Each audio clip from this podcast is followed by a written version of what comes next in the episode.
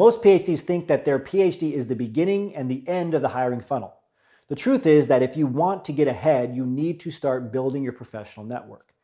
The sooner, the better. The ideal time to start networking is a year or two before graduating, if not sooner. If you don't start early, you're three steps behind graduates who have bachelor's and master's degrees. Why? Because they're already working in industry and already have a professional network. There are online and offline techniques for networking in graduate school and beyond that you can start using immediately. So, today I want to share five important strategies you can use to build a thriving network by the time you graduate, or if you're in a postdoc, TA, adjunct, or professorship position as well. The first is to go to the right seminars. You've probably got a few people you've run into, right, more than once at the same talks and conferences, especially if you're just staying on the university campus. Why? Because you're studying similar things and you're all looking to network. So stop. It's time to go do some different seminars. Take a stroll to the far side of campus, or I know, get off campus. Step outside your comfort zone and meet new people from a different discipline.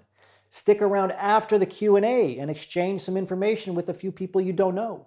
Don't just go to academic seminars, okay? Go to industry seminars. Again, get out there.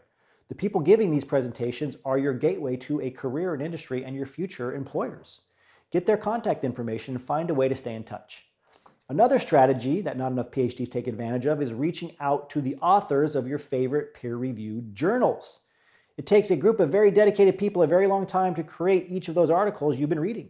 And guess what? These people are underappreciated, or they feel that way just like you. so show them some appreciation. Find their email addresses and tell them what you liked about their article or ask them an insightful question.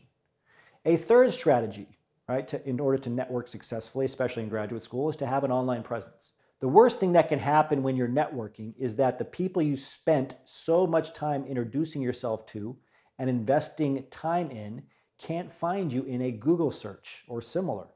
Control the conversation by building up your online presence to prevent this. Create professional social media accounts. Start a blog, right? Join relevant LinkedIn groups. Make sure that when somebody researches you after meeting you, they can find you and find something that's positive and aligned with who they met. A fourth tip that I have found to be indispensable is to take notes about the people you talked with while networking. For instance, you don't want to walk out of the conference with 50 business cards and not remember anything about the people that gave them to you. Whenever you get someone's card, write down what you talked about or something personal about them on the back. You can do this while you're still in front of them. It will make them feel important and make you stand out as a professional. The fifth and final tip is to quit worrying about letters from your advisor and committee. You might feel like these letters are, you know, the most important thing you could get and without them you can't move ahead in your career, but they actually mean nothing outside of academia. In industry, they don't use recommendation letters. They will just ask for referrals from people who have known you over a long period of time. These could be past coaches from all the way back in high school, right? Other people that have taught you in the past. They don't have to be the person who directly supervised you in academia. So connect with those people and nurture a relationship with them, right, as you meet them throughout your life, especially in terms of those who are mentoring you. This takes us to the end of today's transition report. Remember your value as a PhD and start thinking and acting like a successful industry professional.